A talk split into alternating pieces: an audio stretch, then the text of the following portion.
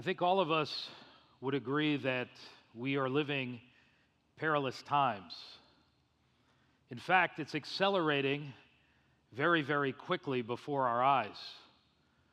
A man by the name of Steven Mintz from the University of Texas, who's a historian, said the following, and I quote I've thought a lot about where we are headed as a society.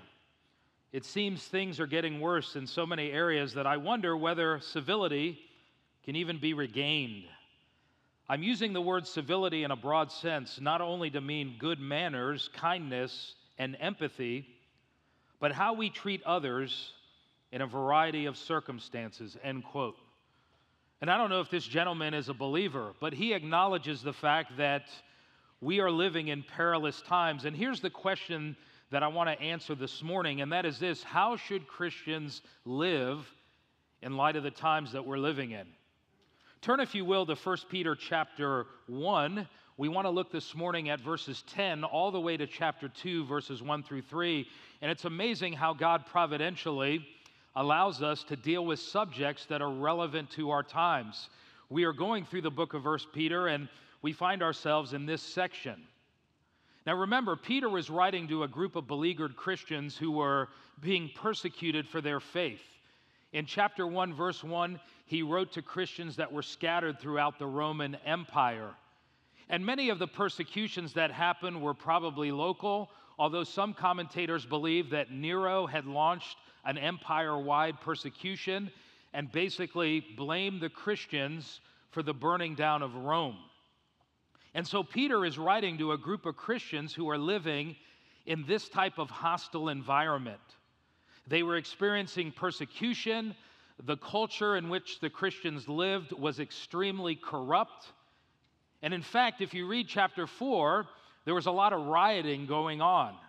Is that not relevant for our day and time now? And so Peter here writes to remind the Christians in verse 10 all the way to chapter 2 how they are to live in light of the times.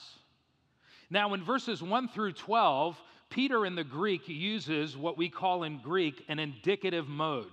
An indicative mode is a statement of fact.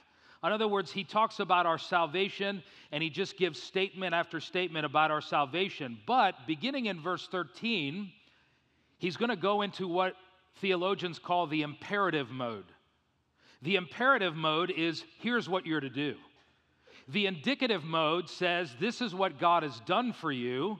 The imperative mode says here is how you are to live in light of what God has done for you. And so, how should we live, brothers and sisters?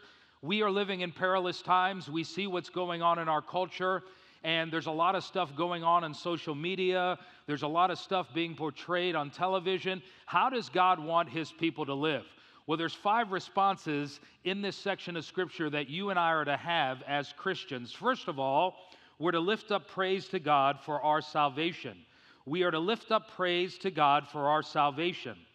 Now, in verses 1 through 12, which John looked at, what Peter talked about there was our salvation and how we are to bless God and praise Him for our salvation. For example, in verse 3 of chapter 1, Peter says this Blessed, see, there's the word praise.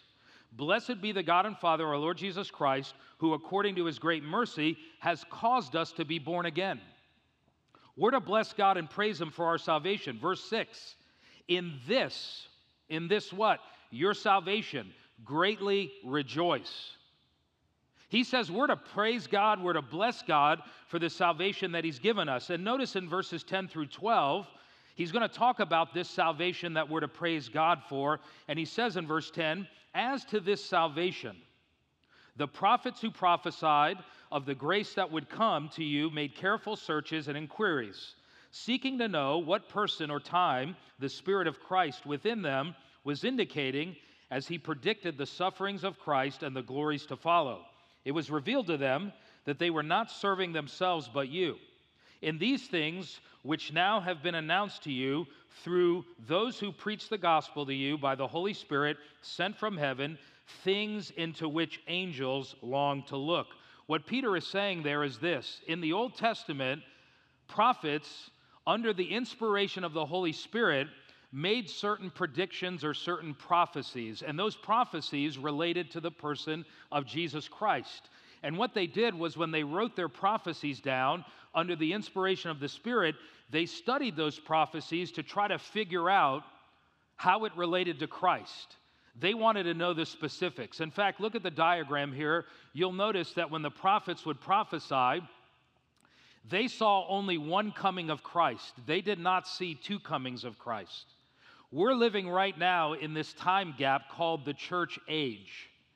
And so, when they made their predictions about Jesus Christ, they thought there was one coming and they tried to figure out what would be involved in Jesus' coming, his death, his resurrection, his future glory. They didn't understand the prophecies that they looked at and that were given to them by God. All they knew, according to Peter, was that they were serving a future generation. And that's why they studied them. And by the way, he says angels long to look into this salvation. Why? Because angels can't be saved, they cannot be redeemed. And so they look and they observe those of us who are born again with fascination because they cannot be redeemed.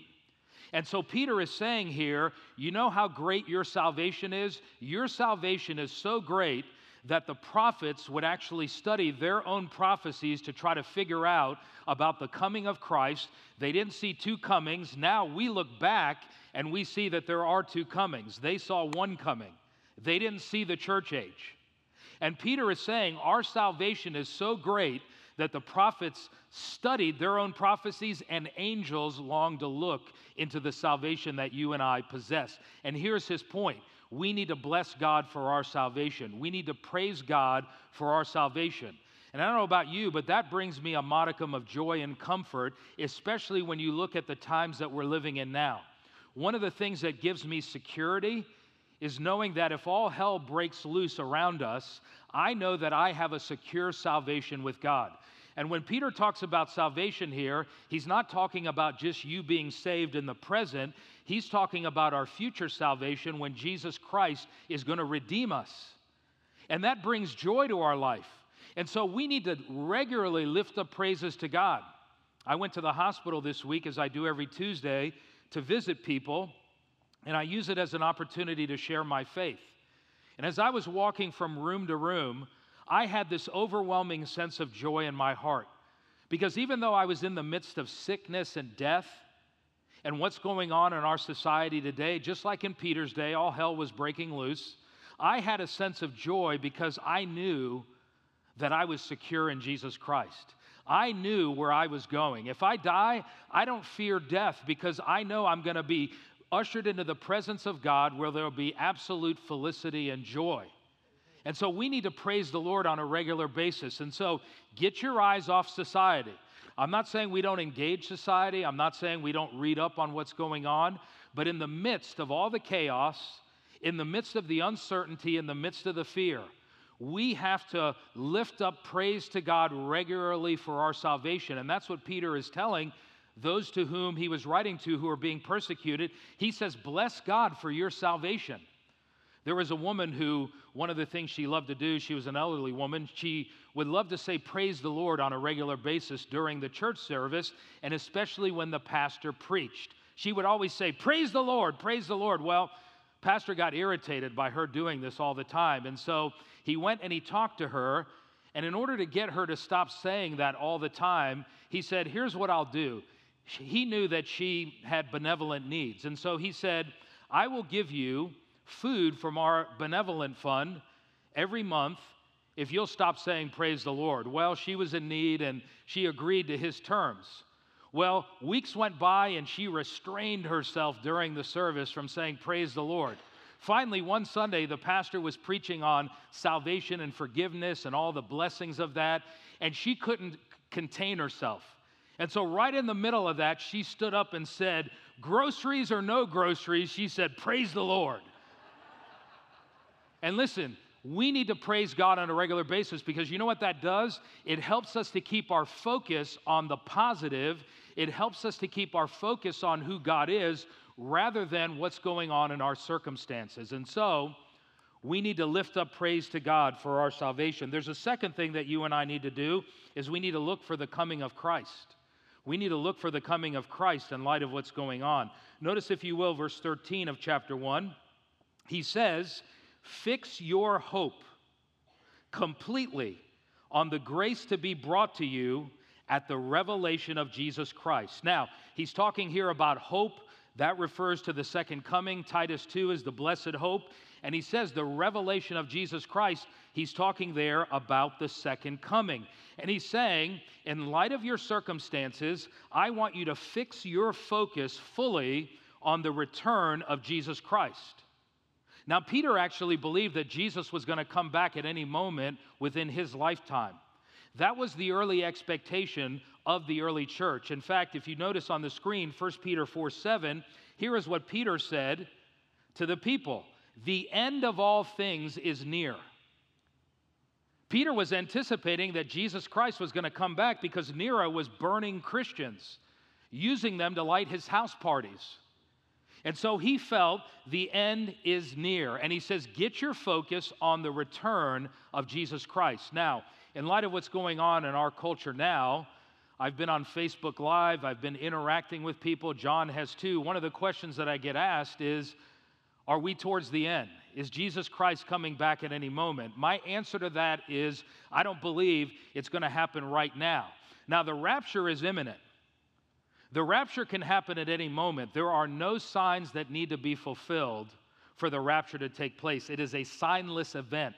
However, the second coming of Christ, when he comes back to establish his kingdom, there are certain signs that need to take place in order for that to happen. And so, my response to that is this we are beginning to see pieces of the puzzle come together, pieces of the pie that is pointing towards the rapture, and the imminent return of Jesus Christ. Now, I'm not a prophet and I can't give you dates, but I can tell you this we are moving towards globalism and we are moving towards a cashless society. We see a lot of the structures in our culture being upended. And I believe there is going to be eventually a new world order that's going to be established, and that's all part of God using sinful men and Satan's schemes in order to bring about the second coming of Jesus Christ. But I believe we still have time. Now, when is the rapture going to happen? I don't know. Some people believe, I heard a guy this week say that he believes it's going to happen this fall. There's that pastor, Dana Covington, who's given prophecies. He said he had several dreams about what's going to happen this fall. And one of his friends came on YouTube and said, he believes the reason there's going to be a lot of chaos is because the church is going to be raptured out. And that's why we're going to see chaos in the fall. Well, listen, I pray to God he's right. How many of you would like to be raptured out this fall? Amen. Now, I'm not making a prediction there. We don't know, but we are getting closer and closer. In fact, the Washington Post recently wrote an article, which I was surprised, and here is what uh, the article's title was This is not the end of the world, according to Christians who study the end of the world. This was in the Washington Post. And here is what the article said quote, Chuck Pierce's son was concerned, like a lot of other people, looking out on a world of ransacked grocery stores, canceled sports seasons, and eerie lines of people standing six feet apart from one another. So this boy asked his dad, Is this the end of the world? That's a question you can ask when you have a dad who calls himself an apostolic prophet and leads a prophetic ministry. No, said Pierce, who is based in Corinth, Texas. The Lord shown me through 2026, so I know this isn't the end of time. End quote. Now, whether or not you agree with this particular man who claims to be a prophet of God, that we're going to go beyond 2026, he said the Lord has shown him that we're at least going up to that time. Who knows? A lot of stuff you're going to see, listen, whenever you see all of this prophetic stuff going on in society, you're going to get a lot of people that are going to come out of the woodwork saying, this is going to happen this, this is going to happen this way. You're going to get a lot of fear mongering. And so you got to weigh that, you got to be careful. But notice what Peter says if we're going to be ready for the return of Christ, if we're going to look for his return, look what he says in verse 13. Here's how to do that. Here's how to be ready.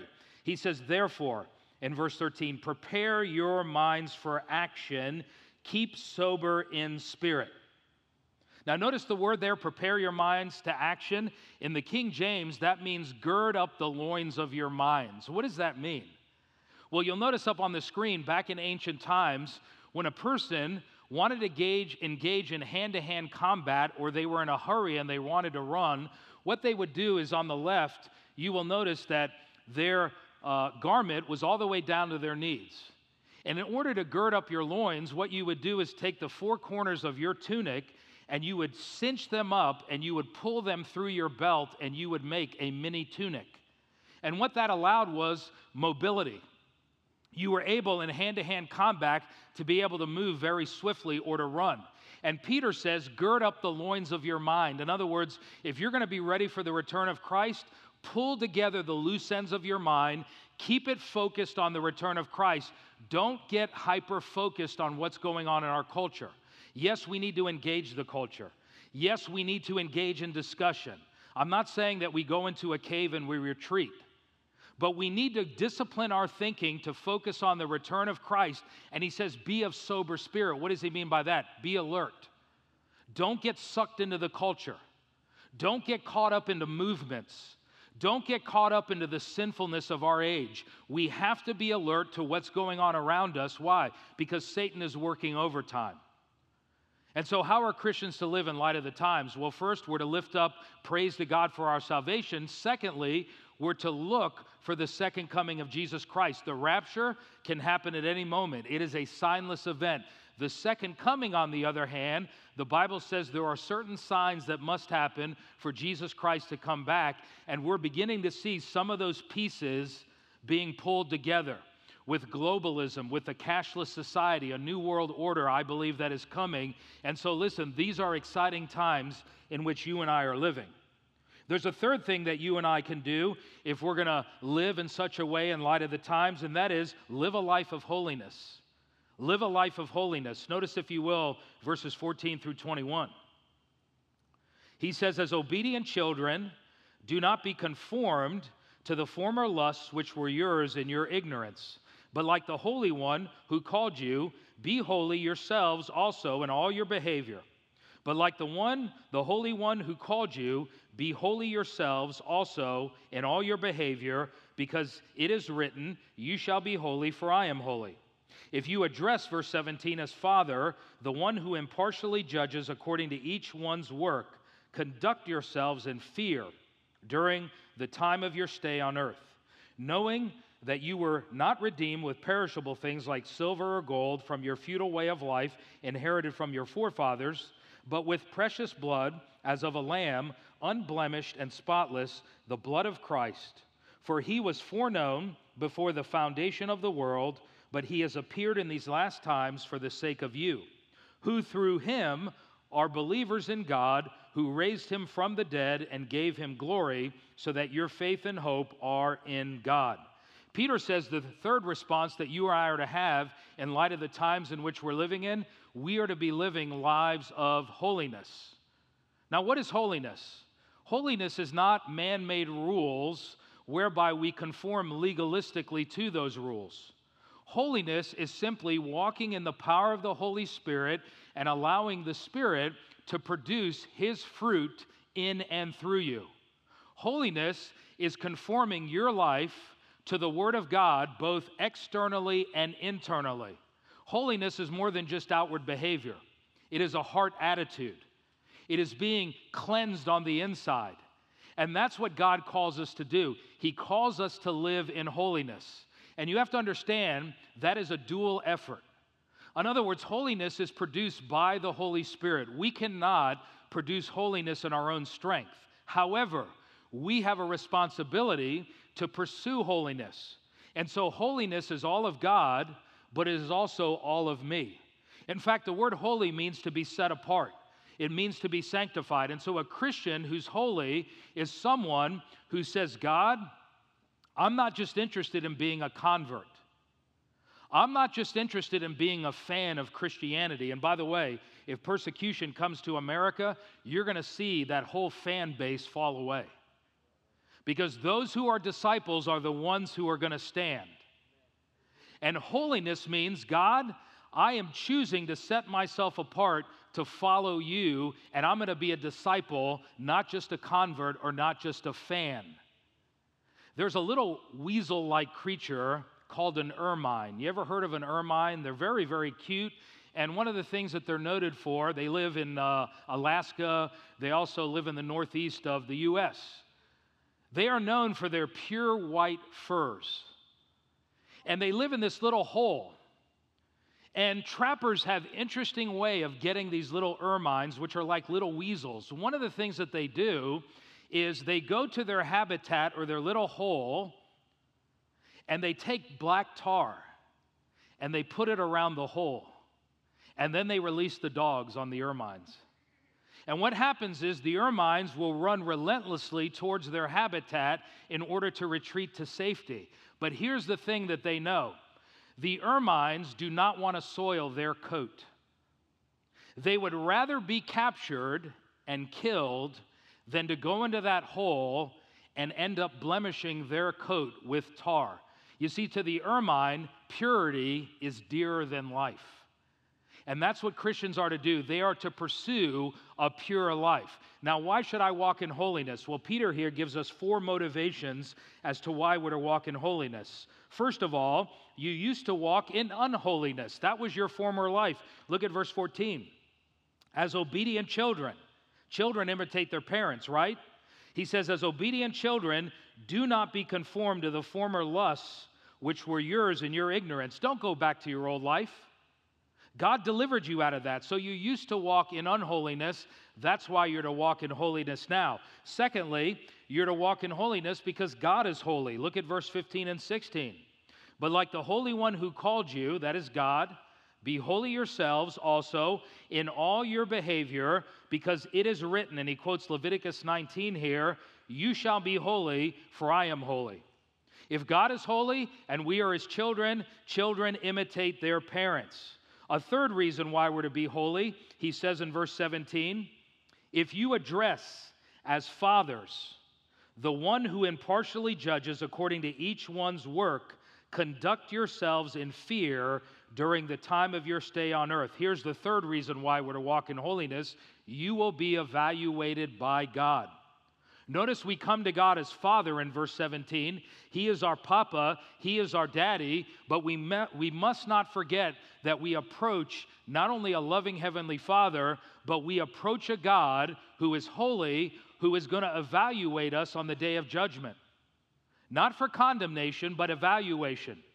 He's going to evaluate whether or not you live for Him and you walk a holy life. That's why He says, conduct yourselves in fear during your time on this earth. That fear is reverence. It's not a cowering fear, it is a reverential attitude towards God. And then finally, he says, Walk in holiness because Jesus redeemed you from sin. Look at verses 18 through 21. Knowing that you were not redeemed, and that word redeem means to buy back.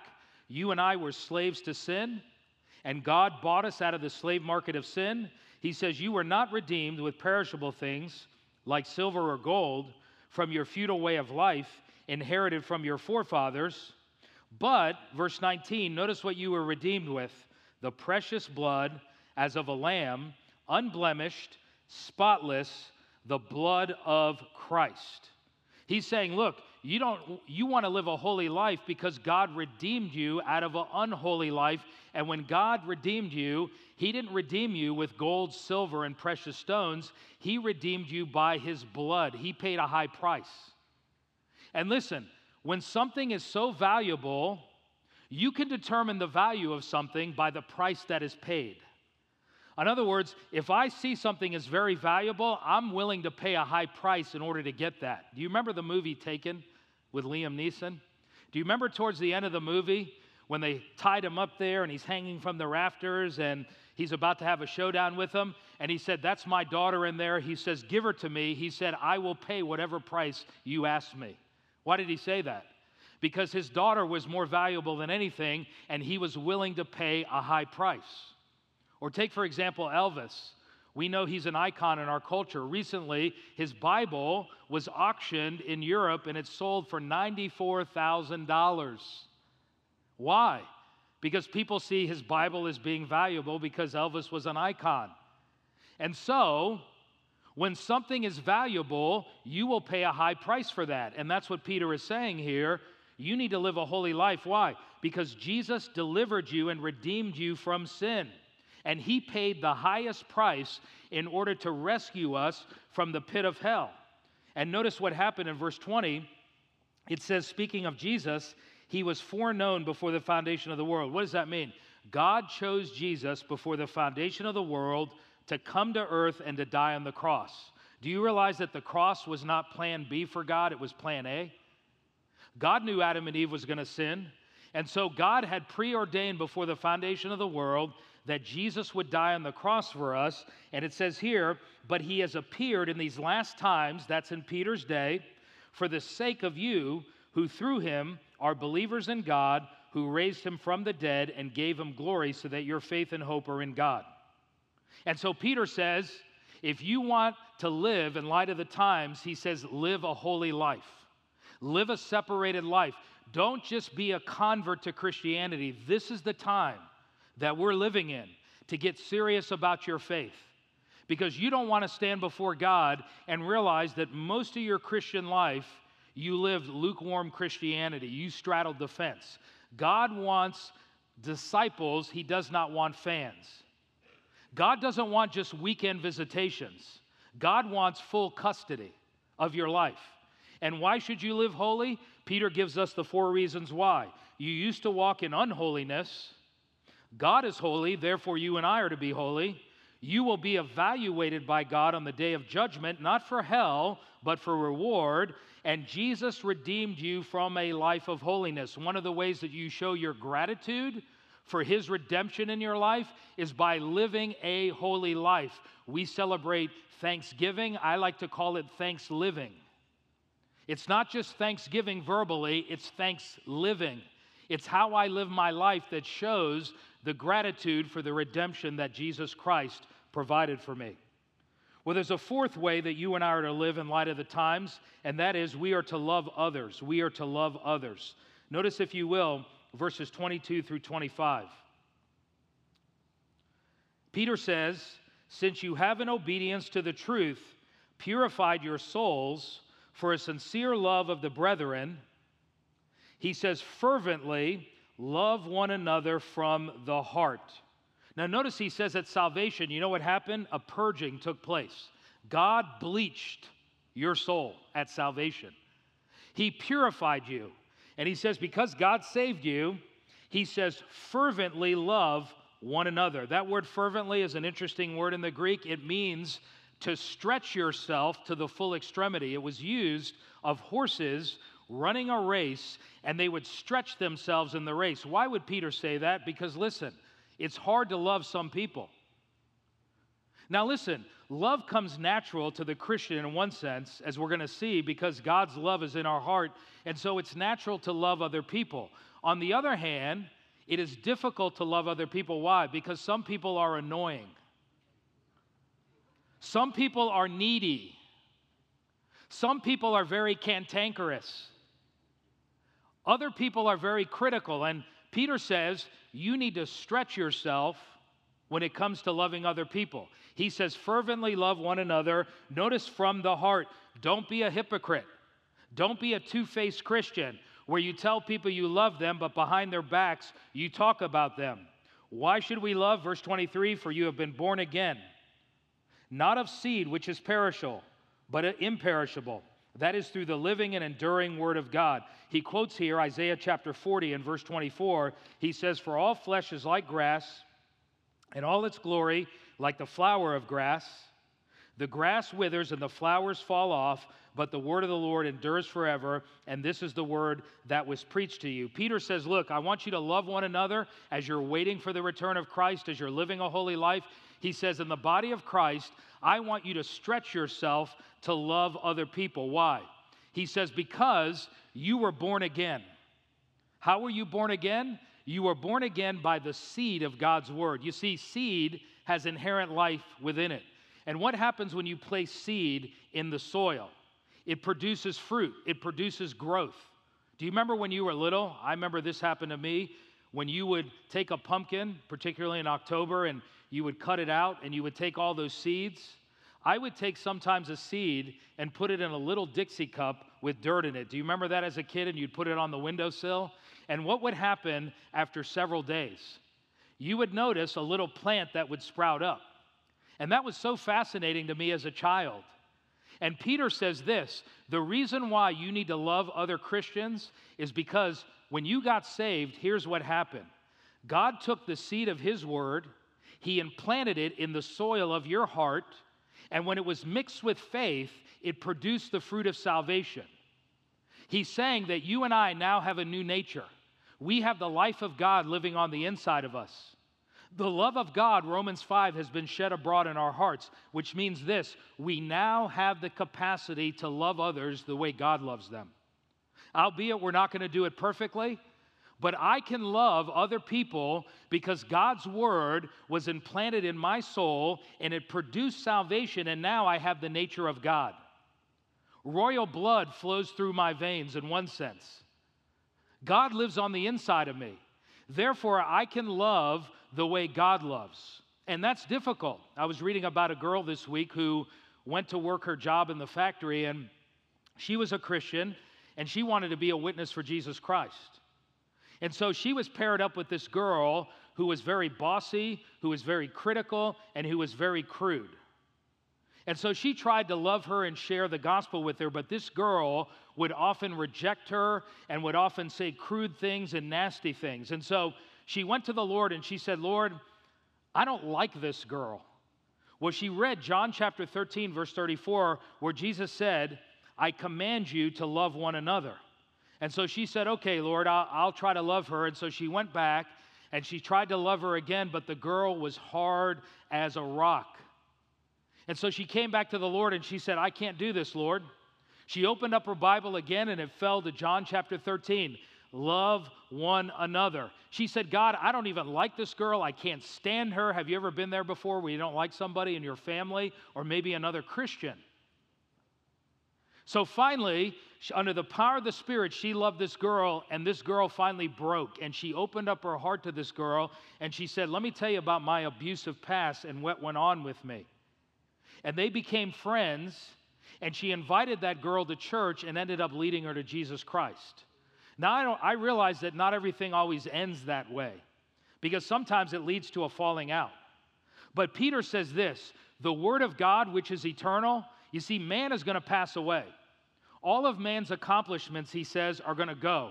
He says, but God's word is going to last forever. And that eternal word was implanted in your soul and it produced the fruit of salvation. Now you and I have the capacity to love. Now, this is relevant, and here's why.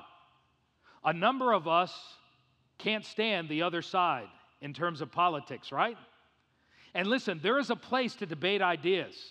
I disagree with Christians who say we shouldn't debate ideas. Absolutely, 100% we ought to debate ideas because this, the, the trajectory of our country is at stake. However, in the midst of debating ideas, we have to not forget that we're called to love whoever it is we disagree with.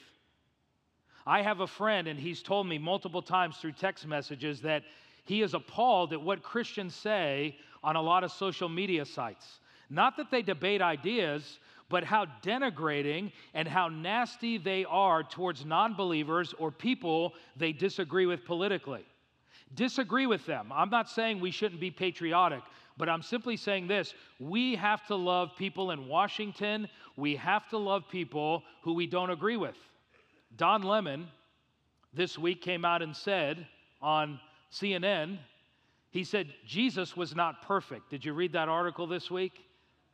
And so he basically posted that, and some people were saying comments about this, and here was my response. I said, It's not surprising that he would say that because Don Lemon's not a believer, and Paul said in 2 Corinthians chapter 5, verse 16, that non believers look at Jesus from a worldly point of view. Read it in 2 Corinthians chapter 5. So I said, it doesn't surprise me he said that. I said, we need to love the lemon because God loves lemons. And that's true. He does. We disagree with his statement. We can debate it, but we also need to love and not forget that we are called in a crazy, mixed up world to love people that are different than us. We can disagree with them vigorously, but we have to be careful that we don't see them as the enemy because the ultimate enemy is who? Is Satan. He's the God of this age, and we are fighting in our times a spiritual battle. And if we lose sight of the gospel and we lose sight of love, what's going to happen is we're going to mar our testimony in the midst of what's going on. And so Peter here is calling these believers to love others. Well, there's a fifth and final thing that he tells us to do in light of the times, and that is this, and I love this one. We need to long for the word. We need to long for the word. Notice what he says in chapter 2, verses 1 through 2. He says, therefore. Now, what's the therefore, therefore? Well, it takes us back to what he said about the Word of God being eternal and how it was implanted in our soul and it produced salvation. And he says, we're to love one another. Therefore, because we're to love one another, he says, putting aside. Now, the Greek here indicates this we are to put the following sins aside once and for all. In other words, make a decisive decision that I'm not going to live in these types of sins, but then you have to daily put them to death. So you got to initially make a decision, and then you've got to ongoingly make a decision. What sins do we need to weed out of our life? Well, look what he says here. These are all relational sins that violate love. He says, lay aside malice. What is that? Having ill will towards other people, nastiness, all deceit. The word in the Greek means to bait the hook. Because when you go fishing, you bait the hook in order to deceive the fish. In other words, don't be a person who is deceptive. He says, lay aside hypocrisy. That means being two faced towards other people. Notice these are all relational sins because he just got done saying, love one another. He says, get rid of hypocrisy, get rid of envy, wanting what other people have. Get rid of slander. We see this in the media constantly where people are being misrepresented, their characters are being assassinated. He says, once and for all, put these sins to death, but then you got to do it on an ongoing basis. Why? Because they will rear their ugly head.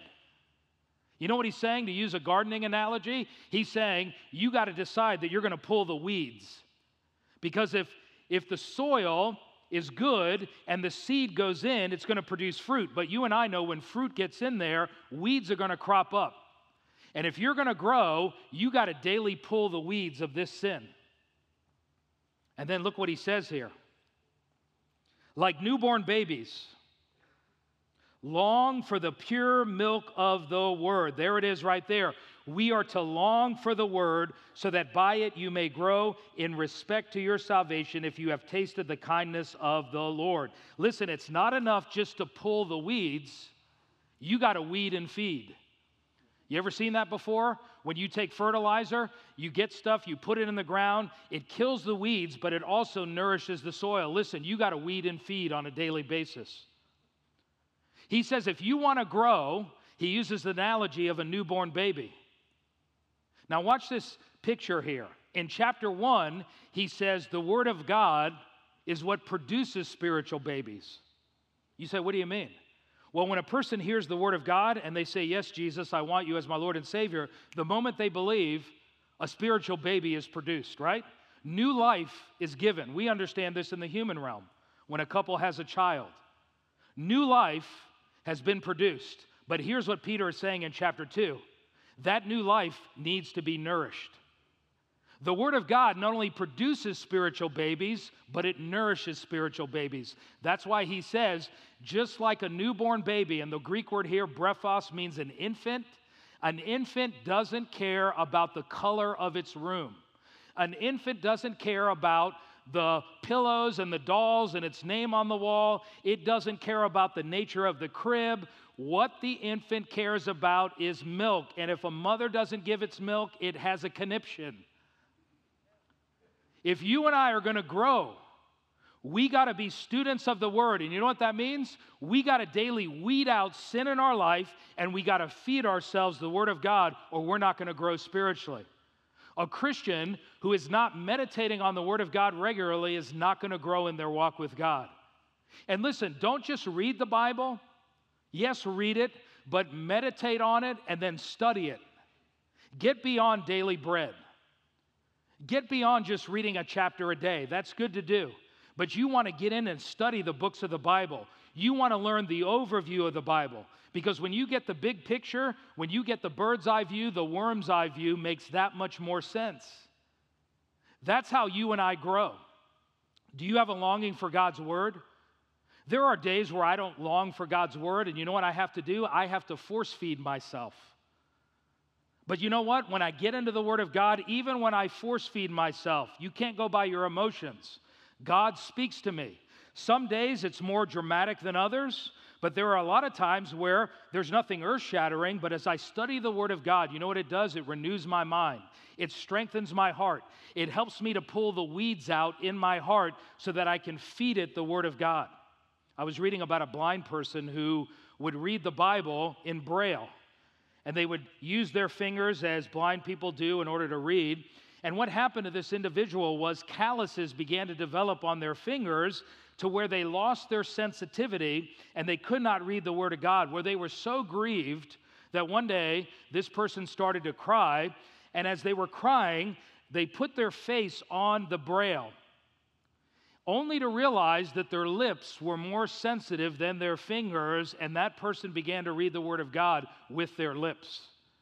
Now, listen, that is a desire for the Word. And if you want to know why you may not be growing in your walk with God, Sunday morning hearing John and I preach is not enough. It's good, but it's not enough. You got to be in the Word on a consistent basis. You got to hunger for the Word. Because if you're not hungering for the Word, I'm going to tell you this right now, you're hungering more for the world. And listen, you develop an appetite for whatever you feed yourself. If you feed yourself junk food all the time, guess what you're want to eat all the time? Debbie cakes, Twinkies, hamburgers, Taco Bell, all that stuff's good stuff, I agree. But listen, you don't want to live on a diet of that stuff. Why? Because whatever you feed yourself, you develop an appetite for. And so if you feed yourself the Word of God, you're to develop a greater appetite. So we're living in great times, are we not? We're living in perilous times, 2 Timothy 3 says. Christians should not walk in fear. I've struggled with that a little bit. It's like, Lord, where's this going? What's going to happen to my livelihood? What's going to happen to my family? Yesterday, I went out and I bought myself a nine millimeter. I've already got a couple of shotguns, but I was talking to the guy who owns the gun shop, and he said that the sales have gone through the roof. They cannot keep up with the demand. You know what? Be prepared, but don't walk in fear. I have to refuse fear. I'm not going to let fear control me. We don't know all the outcomes in the near future, but I do know this God is in control. And listen, even though I can't always trace God's hand, I can trust his heart because God's got my best interest at heart. And therefore, don't walk in fear in light of the times we're living in. What did Peter say we are to do? Here's what we're to do because they were dealing with a lot of the same junk that we're dealing with today. First of all, if you want to be ready, lift up praise to God for your salvation. Do that on a daily basis. Secondly, look for the coming of Christ. The rapture is imminent. Thirdly, live a life of holiness. Fourth, love others because God has given you now the capacity to love. And then finally, you need to long for the Word of God on a regular basis. Now, in chapter 4, he's going to mention two other things. One of them is this serve others, get involved. Now's the time not to sit soak and sour. We want to get involved. Let's pray.